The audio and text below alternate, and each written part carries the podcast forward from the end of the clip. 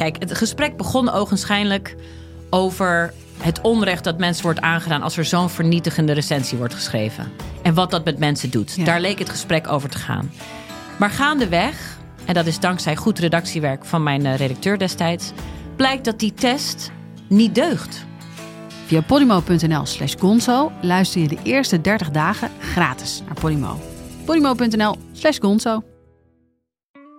In de podcast Radio Romano met Noortje Veldhuizen Met Marcel van Roosmalen. En met Roelof de Vries. brengen we alle drie elke week een zogenaamde signalering mee. Wat heb jij nou weer bij je? En aan het eind bepalen we wie de winnaar van de week is. Echt een angstcultuur Lege huls die je er bent. Ja, dat gaat eigenlijk altijd onvriendelijk. Luister nu naar Radio Romano bij Podimo. Via podimo.nl slash Radio Romano luister je 30 dagen gratis. Hallo, vanaf de redactie van de Groene Amsterdammer is dit uw wekelijkse podcast. Ik ben Kees van der Bos. Vandaag gaan we naar Amsterdam, eh, naar de 27-jarige Bousra Simsirel. Zij en haar baby dreigen uit huis te worden gezet. Ze heeft namelijk een flexibel huurcontract en dat contract is verlopen. Tijdens het ondertekenen van mijn contract wist ik dat als ik mijn studie heb beëindigd, dat ik dan binnen zes maanden mijn woning eh, moet verlaten. Wat heb je toen gedaan eigenlijk? Eh, sinds ik er woon, ben ik eigenlijk al op zoek gegaan naar een andere woning. Ja, het is eh, beleid om alles flex te maken. En dat raakt vooral eh, jongeren, maar ook steeds meer groepen. Ja, ook in de bus zit Abel Heikamp van de Bond Precaire Woonvormen. 50% van de mensen onder de 35 heeft een eh, onzeker of tijdelijk arbeidscontract.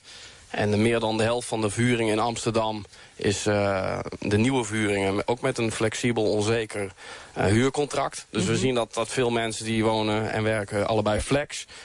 En ja, eh, dat, dat, dat is gewoon een aanslag op onze bestaanszekerheid en onze woonzekerheid. En dat zijn toch de pilaren, inkomen en huisvesting onder je bestaan. Ja, ik val eigenlijk tussen wel een schip, want ik heb een baby en boven dat ik dakloos word. Wat betekent voor mij als ik elke keer met een flexcontract zit, elke keer gaan verhuizen. Ik zit met een baby van acht maanden. Wat betekent dat voor mijn gezin? Dat we elke keer moeten gaan verhuizen. Dus ik geloof helemaal niet in dat flexcontracten. Flexcontracten. U hoorde een fragment van het Radio 1-programma Nieuws Co. van vier jaar geleden. Zo lang bestaan ze al, vijf jaar zelfs. Toen werd er een wetswijziging ingevoerd, of een wet ingevoerd, die het mogelijk maakte een pand voor een beperkte tijd te verhuren. En die praktijk kreeg de verhullende naam van flexcontracten.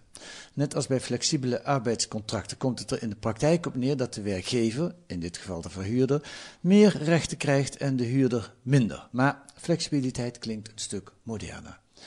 Michelle Salomons en Felix Voogd deden de afgelopen maanden onderzoek naar die flexibele huurcontracten. Wat betekent dat in de praktijk? En wat komt er terecht van de beloofde evaluatie van de wet? Ze schreven er een onthullend stuk over in Trouw van vandaag en in De Groene van deze week.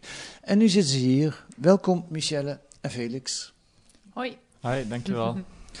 Ja, Felix, jij zat hier twee weken geleden ook al. Toen eh, over de top 25 van de eh, stikstofuitstotende boerenbedrijven. En dit artikel heb je de afgelopen twee weken gemaakt? Ja, het was even aanpoten, maar eh, nee, we zijn hier al een hele tijd mee bezig. Michelle en ik zijn al, al voor de zomer begonnen, dus het heeft parallel gelopen met, me- met mijn andere onderzoek. dus zijn, we hebben er goede tijd voor genomen. En jullie zaten samen ook een keer in deze podcast. En toen ging het over stalbranden. En het grote aantal dierenslachtoffers daarbij. eh, de slechte bescherming. Ehm, jullie kennen elkaar. Michelle, ik kijk naar jou uit de masterclass, geloof ik, hè? Klopt, ja. We hebben een jaar geleden waren we bezig met een onderzoek naar stalbranden. Eh, Dat en was toen een masterclass onderzoek. dat, ja, dat was het masterclass onderzoek. Ja, misschien even heel kort. Wat is dat ook weer, de masterclass? dat is eh, een, een opleiding die wordt aangeboden door Investico voor ehm, beginnende onderzoeksjournalisten. Ja, ja. Nou hoorde ik dat toen in jullie masterclass dit onderwerp van die flexhuren ook even voorbij is gekomen. Klopt Ja. dat? Klopt. Maar ja. waarom, waarom is dat toen afgevallen? Nou, ehm, eh, eh, het mooie aan die, aan die masterclass is dat je eigenlijk met, met z'n vijven een half jaar lang de tijd hebt om aan één onderwerp te werken. Ehm, maar dat vereist daardoor dus ook wel een onderwerp waar zoveel verschillende kanten aan zitten, dat je er ook met zoveel mensen zoveel tijd aan kan besteden. En daarom zijn we toen, eh, hebben we toen gekozen voor de stalbranden. Flexwonen zagen we toen ook al dat het een interessant fenomeen was, maar ehm voorzagen we ook dat het misschien niet genoeg was om met z'n vijf een half jaar lang aan te werken. Dus in plaats daarvan hebben Michelle en ik het met z'n tweeën in een paar maanden gedaan. Die stalbranden, dat leek ingewikkelder. Ja. ja. Ja. veelzijdiger ook. Veelzijdig. En klopt dat ook achteraf als je nu terugkijkt? Ik denk dat we ook met z'n vijven aan dit onderwerp hadden kunnen zitten. Maar ik denk dat je niet een onderzoek naar stalbranden had kunnen doen met z'n tweeën. Dus wat dat betreft is het mooi dat we het zo hebben gedaan. Maar er zitten wel heel veel kanten aan uh, flexibele huurcontracten. En we hebben maar, ja, we hebben ons heel erg toegespitst op de wet. Ja, ja. Nou, laten we eerst even op een rij zetten. Wat hebben jullie ontdekt? Ik begin bij Michelle. Wat is de belangrijkste conclusie? Dat, uh, nou, we hebben een steekproef gedaan en daar blijkt dat meer dan de helft van de, tijd, van de aangeboden huurwoningen met een tijdelijk contract wordt aangeboden. Uh, dat was absoluut niet de bedoeling. Uh, het was namelijk de bedoeling dat het de uitzondering bleef. Dat is denk ik de, de belangrijkste bevinding. Dus de, de flex is een beetje een soort norm geworden in huurdersland. Ja. Terwijl het uitdrukkelijk door de minister in 2015 bij de aanname van de wet gezegd is dat dat, moet, dat is niet de bedoeling. Ja, want toen waren er al oppositieleden die, die vreesden voor dat het de standaard zou worden. Dus dat particuliere verhuurders dit als een soort van standaard contract zouden aanbieden. Ja. Dus toen beloofde de minister Blok destijds uh, uh, dat dat echt niet ging gebeuren en dat hij het ook ging monitoren elk jaar.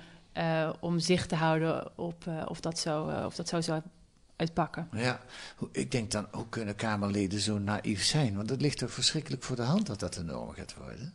Het is toch voor een verhuurder alleen, heeft het alleen maar voordelen volgens mij, die flexcontracten. Ik vind het eerlijk gezegd ook wel een beetje naïef, ja. Ja, de oppositie had daar wel echt wel scherper op kunnen zijn. Maar aan de andere kant, het is hun beloofd dat het echt scherp zou worden gemonitord. En er kwam ook elk jaar een monitor van CBS met daarin uh, geruststellende cijfers... Um, dus dat, dat heeft hun misschien ook uh, dan gerustgesteld. Alleen kwamen wij er dus achter tijdens ons onderzoek dat uh, die cijfers in die monitor van de CBS niet klopten. Nee, ze zijn in slaap gemonitord, zou je kunnen zeggen. ja, dat is een mooie, uh, ja, klopt. Maar dat vond ik ook wel weer schokkend. De cijfers van het CBS kloppen niet. Klopt, ja. En dat zeggen jullie niet alleen, dat zegt het CBS zelf ook als je er naar vraagt. Ja, dat geven ze toe inderdaad in een mail. Peter Hein van Mulligen, hoofdeconoom van het CBS, zegt eigenlijk gewoon... ja, nee, sorry, het is inderdaad uh, niet betrouwbaar genoeg om, uh, om uh, de tijdelijke verhuur goed te monitoren. En, ja. en we stoppen er ook mee, zei hij in diezelfde mail. we gaan voor 2019 de monitor die gepland stond, gaan we niet meer publiceren. Hm. Um, ja, dat, dat, heeft, dat heeft wel, denk ik, slechte gevolgen gehad. Als, als dat beter in de gaten was gehouden, hadden we dit misschien eerder kunnen aankaarten. Maar die Pieter Hein van Mulligem, die hoofdeconoom, die zegt dat nu tegen jullie. Maar heeft hij ook aan de Kamer laten weten van ja, ik moest dat wel monitoren, maar dat is niet zo goed gegaan? Hij zegt dat ze in oktober in overleg met het ministerie hebben besloten om de volgende monitor niet uh, door te laten gaan. Maar uh, toen wij uh, het ministerie om reactie vroegen, toen kregen we van het ministerie toch een beetje een vaag verhaal over dat CBS zou hebben gezegd dat tijdelijke huurcontracten zo weinig voorkomen dat het daardoor moeilijk is om uh, het goed te monitoren of zoiets. Dus ik, ik, ik geloof wel dat, dat het ministerie een afgezwakte versie uh, heeft gehoord van het verhaal. Ja. ja. God, dat is dus punt twee. Uh, het wordt wel de norm en het wordt een beetje nu door jullie onthuld. Door jullie onderzoek komen we straks nog op. Maar de CBS heeft er tot nog toe door omstandigheden uh, over gezwegen, zou je kunnen zeggen. Ze hadden het moeten zien en ze hebben het niet gezien. En ze hebben ook niet luid en duidelijk aan de bel getrokken van we hebben het niet gezien of we zien het niet. Nog meer, een, een derde van de gevallen die jullie nou voor tegengekomen zijn, en we komen straks wel op de representativiteit en dergelijke, was er nog iets anders aan de hand. Zat er ook een minimumduur in het contract. Dus dat wil zeggen, jij mag bij mij op kamers wonen, maar uh, je moet minimaal een half jaar blijven. Eerder mag je er niet uit en na een jaar mag ik jou eruit zetten. Dat is uh, ja, een flexcontract met een minimumduur. Ja, klopt. En dat mag helemaal niet. Nee, nee dat is... Uh dat is best wel duidelijk uh, ook toen opgenomen, omdat ze daar bang voor waren. Dat was al een soort van praktijk, namelijk die minimumhuurperiode. Dus ze waren bang dat dat huurders dan aan een minimum en een maximum huurperiode gebonden zouden worden. Ja. Maar verhuurders trekken zich daar niks voor aan. Nee. We hebben ook een Rotterdamse advocaat gesproken, die, uh, die zei zelfs dat er een soort van clausule is die je in een contract kan verwerken, uh, waarmee je. Waarmee je ja, een soort van juridische sluiproute is het eigenlijk, omdat je met die clausule zeg je, nou, als je er een probleem van maakt, dan uh, halen we deze clausule eruit. Zeg maar, die minimumtermijn geldt dan niet, maar dan uh, ontbinden we het contract niet. Ja, dus ja. Uh, dat is allemaal heel, gniepig. Waardoor het in de praktijk wel werkt als een minimumduur. Precies. Ik, ik weet het van mijn eigen dochter die een paar jaar geleden in Maastricht de kamers zocht. En bijna alle kamers werden aangeboden voor minimaal een jaar. Nou, het is ook niet alleen kamers, het zijn ook appartementen en huizen. Ja, Het is ja. ook echt meer dan een studentenprobleem. Ja. En tot slot, nou ja, om het allemaal nog erger te maken, het wordt in de toekomst nog erger. Want er zit een verdere liberalisering aan te komen. Minister Ollongren van D66, van Wonen op dit moment. Wat is er van plan, Felix? Ja, ze, is, ze schrijft aan een wetsvoorstel die eh, het stapelen van tijdelijke huurcontracten mogelijk moet maken. Dan wordt het eh, eigenlijk eh, precies hetzelfde zoals het nu op de arbeidsmarkt is. Dat je, dat je tot drie jaar tijdelijke huurcontracten kan geven. Ehm, en ze wil ook eh, die minimumtermijn, eh, waarvan wij dus hebben gezien dat het eigenlijk al praktijk is, wil ze gaan legaliseren. Dus ook die minimumtermijn eh, mogelijk gaan maken. En nu, deze week, is er toevallig, gek genoeg, zijn er ook twee voorstellen voor wetswijzigingen. Enerzijds van PvdA en GroenLinks om tijdelijke contracten aan banden te leggen. Ja. En anderzijds van de VVD om eigenlijk hetzelfde voorstel als waar Ollongren aan werkt, om, om het nog makkelijker te maken. Mag ik daaruit concluderen dat de oppositie wakker is geworden? Eh, ja, laten we het hopen. Ja, ik, ze zijn in ieder geval nu, in ieder geval PvdA en GroenLinks, eh, zijn zich bewust van, van de negatieve gevolgen. Ja. En heeft dat nog iets te maken met jullie werk of was dat, is dat parallel gegaan? Ik heb wel contact gehad met GroenLinks, eh, maar ze waren toen al wel een beetje bezig om te kijken van wat, wat gebeurt hier eh, op de huurmarkt. Ehm, maar zij liepen eigenlijk ook tegen hetzelfde aan als wij, namelijk dat er gewoon niks over bekend is. Ja, Nee. behalve dan die, die CBS-cijfers. Ja. Ehm, dus het stond wel op hun radar, maar ze vonden het moeilijk om er wat mee te doen. Ja. Eh, dus ik weet, niet, ik weet niet in hoeverre dit echt toevallig is, eerlijk gezegd. Nee, we kunnen dat niet goed inschatten hoe het kan dat het nu deze week eh, op de agenda staat. Ja. Nee, dat viel me op, of dat miste ik eigenlijk in jullie artikel toen ik het las. Eh, ik zat te wachten op een alinea met een boos Kamerlid die zei: We zijn voor de gek gehouden, Eh, wat is het hier voor een schande? Ik ga Kamervragen stellen of een debat aanvragen. Hebben jullie dat niet geprobeerd of wilden ze dat niet? Nou, we hebben dus wel, ja, ik heb dus wel met Smulders gesproken, die, die is wel boos. Maar Smulders is van? Eh, die is van GroenLinks, sorry, Ja, ja. En ja. ehm, die was wel boos, maar we hebben dat er niet in opgenomen, omdat het eigenlijk, ik vind het misschien nog wel eh, schandaliger dat, dat er een paar oppositieleden dit gewoon al vijf jaar geleden zeiden. Dus dan kan je nu nog wel een paar boze oppositieleden hebben, maar dat was, dat was vijf jaar geleden ook al. Toen, zei, Eh, toen was de oppositie ook al tegen deze flexibele nou, die, heb- contracten. ja, die hebben echt vragen, wel echt kritische vragen gesteld toen. Alleen, ja, Blok heeft zich eruit geluld. Ja, nou, hoe die dat deed, kan ik nog laten horen. Dit is niet uit het eerste debat over die wet, maar uit een debat in 2017. Toen was het, ging het ook voor een deel over die flexibele contracten, met name in de, in de anti-kraakwetgeving. Eh, luister, toen was minister Blok, die nu dus minister van Buitenlandse Zaken is, minister van Wonen. Ik heb ook werkbezoek gedaan en dat leidde eh, bij mij tot een paar conclusies. Eh, punt 1, dat er een eh, aanzienlijke maatschappelijke vraag is naar eh, flexibele huurcontracten. Eh, dat was voor mij de reden om dat netjes wettelijk te regelen in de vorm van tijdelijke huurcontracten. Die mogelijkheid bestaat pas sinds kort. En in de evaluatie gaan we dus ook kijken eh, hoeveel daar gebruik van gemaakt wordt. Twee jokken in één kort fragment, zou ik zeggen. Het ene is dat hij zegt, er is een maatschappelijke vraag naar flexcontracten.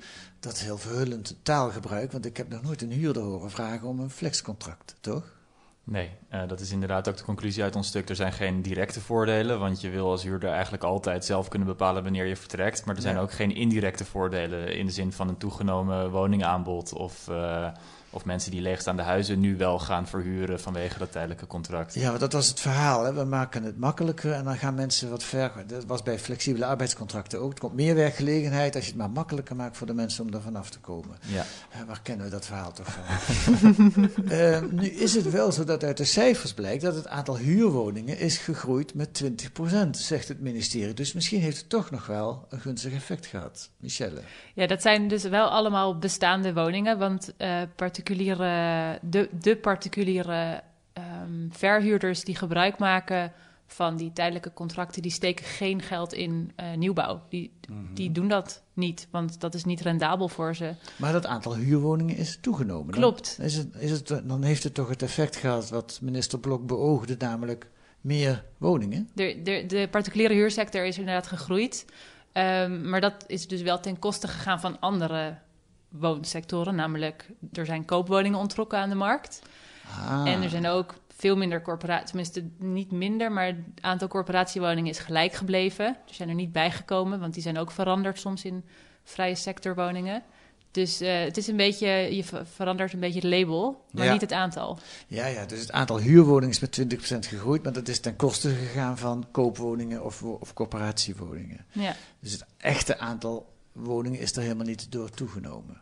Wat je zou kunnen denken als je die uh, leest. En de tweede jok van uh, Blok uh, hier is dat hij zegt: het wordt geëvalueerd. Maar jullie hebben het onderzocht en het wordt helemaal niet geëvalueerd. Uh, nou ja, ze, dus, ze, zouden het rap, uh, met, ze zouden het monitoren jaarlijks. Dat hebben ze gedaan dus, of dat heeft CBS gedaan, maar dat is niet betrouwbaar. En de evaluatie is nu pas, is nu pas begonnen volgens mij net. En daarvan worden de resultaten verwacht in de zomer van 2021. Ja. Uh, dus ja, dat is lijkt me niet verstandig om, om iets uit te proberen en dan te denken: we kijken over vijf jaar wat voor effect het uh, heeft gehad. Het had tussendoor natuurlijk veel strakker moeten worden ja. uh, gemonitord.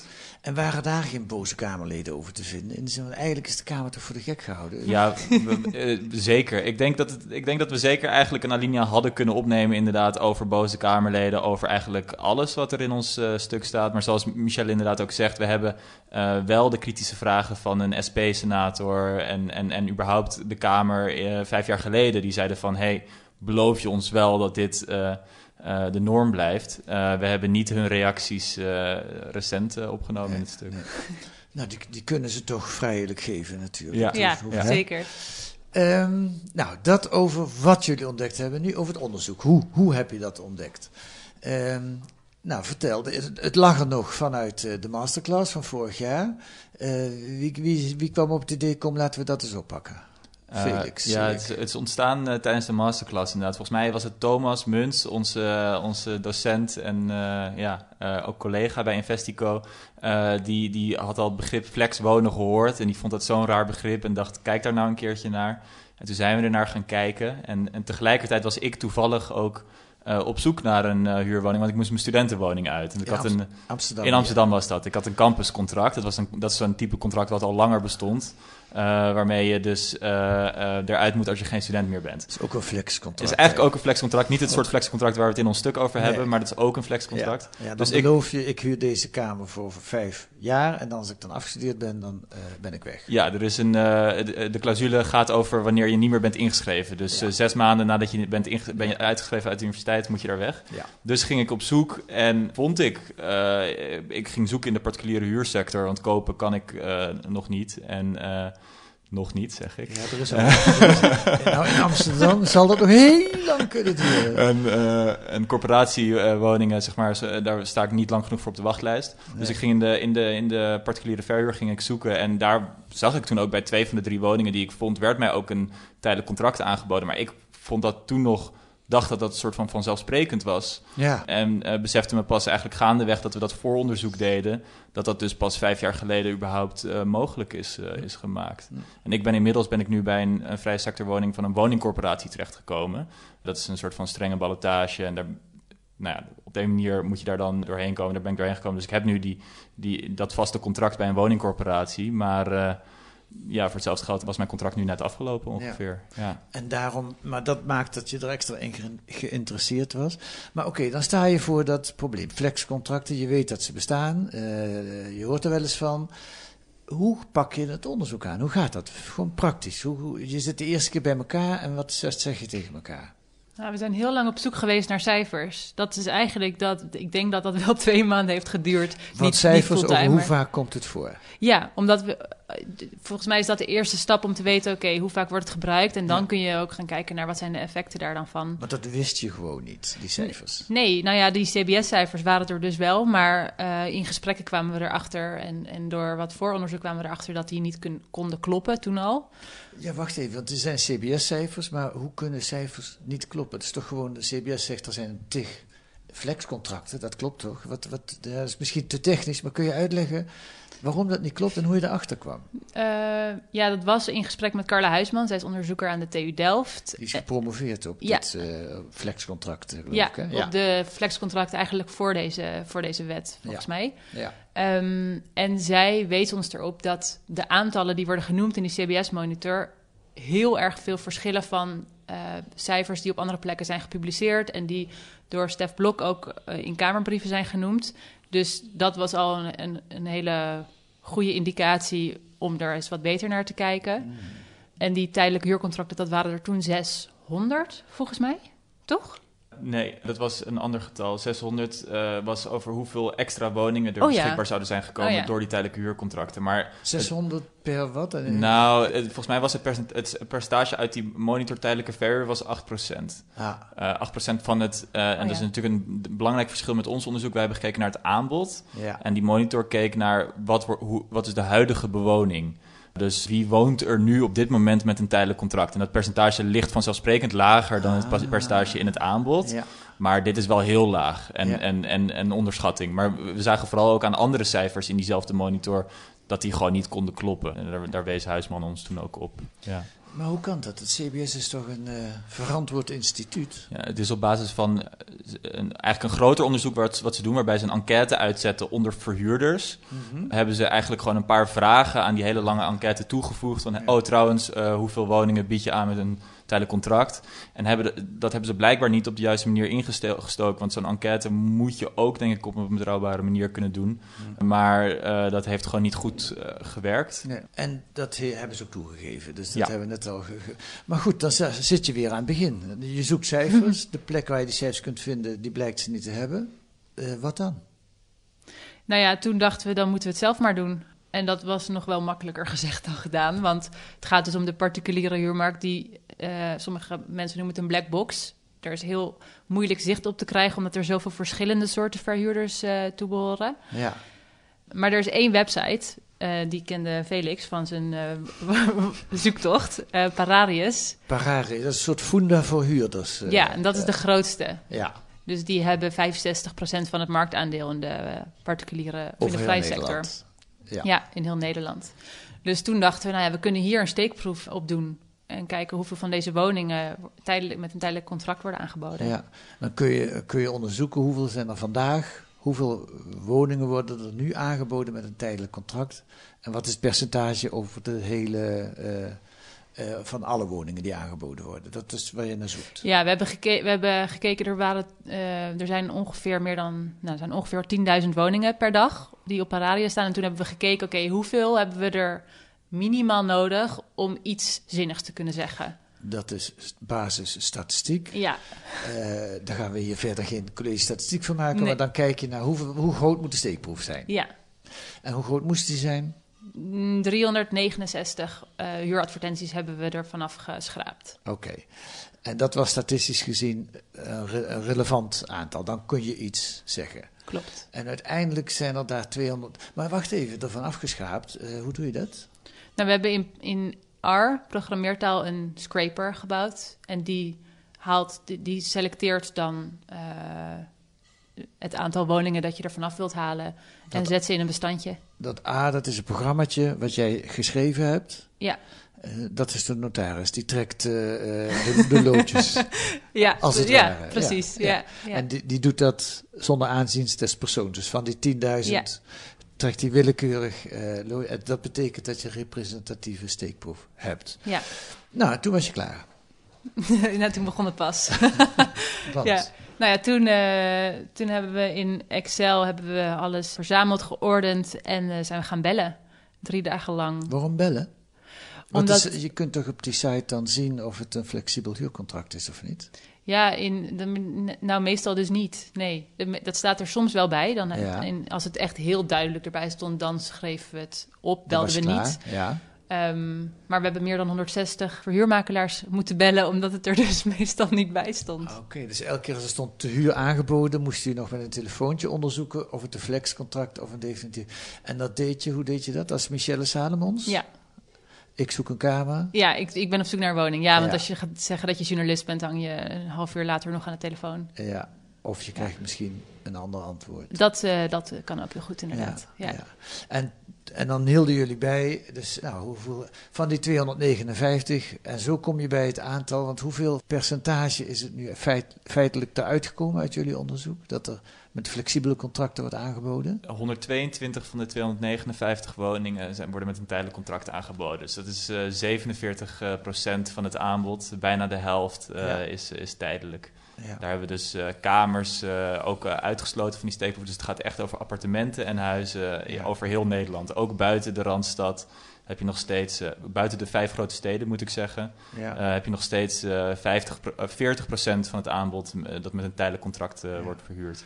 En de, stonden jullie daar zelf ook van te kijken of had je dat wel verwacht? Dat was wel nog meer dan we hadden verwacht eigenlijk. Ja, ja, ja ik had het echt niet verwacht. Nee. Nee, het is grappig. We belden, ik weet even niet meer wie het was. Volgens mij was het, uh, was het Christian Lennarts van de PBL.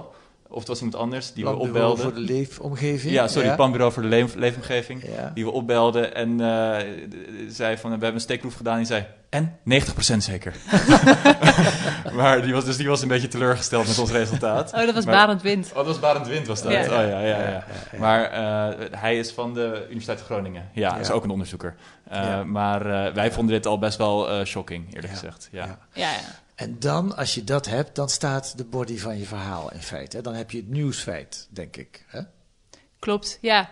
Ja, we hadden eigenlijk al veel meer uitgezocht, namelijk uh, of het ook voor meer woningaanbod zou zorgen, namelijk een van de beloftes van Blok. En ja. of het voor meer doorstroming zou zorgen. Dus we hadden al best wel wat dingetjes klaar. Ja. Maar dit was inderdaad zo'n hard nieuwsfeit. Ja, dan, uh, dan weet je dat je het hebt. Ja, ja. En dat blijkt nu ook, hè, want het gaat nu naar de NOS. Het wordt nu ja, we moeten altijd afwachten hoe groot nieuws het wordt. Dat weet je nooit van tevoren. Maar het wordt nu vanaf nu nieuws. En wellicht gaat het ook in de Kamer opgepakt worden. Want laten we het nog even samenvatten. De minister belooft vijf jaar geleden. Het mag niet de norm worden. Het is bedoeld om wat meer woningen te krijgen. En we gaan het evalueren. En alle drie die beloftes, kun je zeggen, zijn mislukt. Het is wel de norm aan het worden als het de helft van de contracten is die evaluatie die heeft hij niet op een goede manier gedaan en heeft hij helemaal niet in de gaten gehouden. God, wat zeg ik nou weer als dit? Er zijn geen woningen bijgekomen. En er zijn geen woningen nee, bijgekomen. Het is nee. een beetje gegoocheld met cijfers, ja. maar er is geen, geen woning door extra op de nee. woningmarkt uh, gekomen. Goh, ja, dus uh, uh, ik werd er boos, maar ook wel een beetje verdrietig van toen ik jullie verhaal las. Dan hebben we ons werk goed gedaan. Want dat is ook het gevoel dat ik bij jullie nou, heb. Nee, dat weet ik niet. Maar, uh... nou, ik word er ook wel een beetje boos van hoor. Zeg maar, hoe meer. We, gewoon dat er niks gelukt is. Ja. Dat is wel echt heel. Dat is diep triest, toch? Ja. Dat, en het gaat over iets heel belangrijks. Ja. Het is een basisvoorziening. Werken, wonen, inkomen. Als daar onzekerheid in bestaat. Ja, en het Is, de belangen liggen zo ver uit elkaar. Aan de ene kant heb je het belang wat je moet beschermen van, van de verhuurder, die eigenlijk zijn belang is een zo stabiel mogelijk rendement op één van zijn investeringen waarschijnlijk. Ja. En dat is wat mij betreft niet te vergelijken met het belang van iemand die ergens woont. Ja. Uh, lijkt mij veel sterker wegen. Dus inderdaad, ik word er ook wel boos van. Ook, ook de, de dommige reactie die we dan krijgen van, van het ministerie, uh, ja, baart wel zorgen ook gewoon. Goed, dankjewel voor dit gesprek. Uh, Michelle Samelons en uh, Salomon, sorry, en uh, Felix Voogd. En waar kom je over twee weken mee, Felix? ik ga nu eventjes met vakantie deze maand, denk ik, ja. Oké, oké. Okay, okay.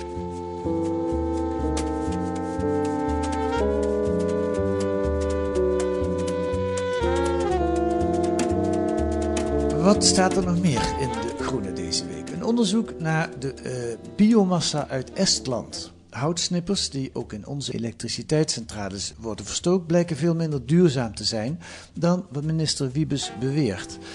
Er worden namelijk hele bossen voor gekapt en ze bestaan lang niet altijd uit houtsnippers. En er is een fascinerend verhaal over de orka. Normaal gesproken vormt deze killer whale geen gevaar voor de mens, maar na aanvallen op zeilboten voor de Portugese kust vragen we ons af: zijn de orka's uit op wraak? En mijn vraag is dan: heeft dat iets te maken met de biomassa die verstookt wordt? Maar dat lijkt me onwaarschijnlijk. Lees dat deze week in De Groene. Net als het artikel van Michelle Salomons en Felix Voogd. Dat kunt u lezen met een abonnement of een proefabonnement. Ga dan naar groene.nl. Dan kunt u lezen hoe u 15 weken De Groene kunt krijgen. Nee, 10 weken De Groene voor 15 euro. Vergeet niet om ons sterren te geven in uw podcast-app. Volgende week zijn we er weer met analyses en achtergronden bij het nieuws in deze podcast van de Groene Amsterdammer. Die deze week werd gemaakt door Abel Bormans en Kees van der Bos. En de muziek is de Tune for N van Paul van thank you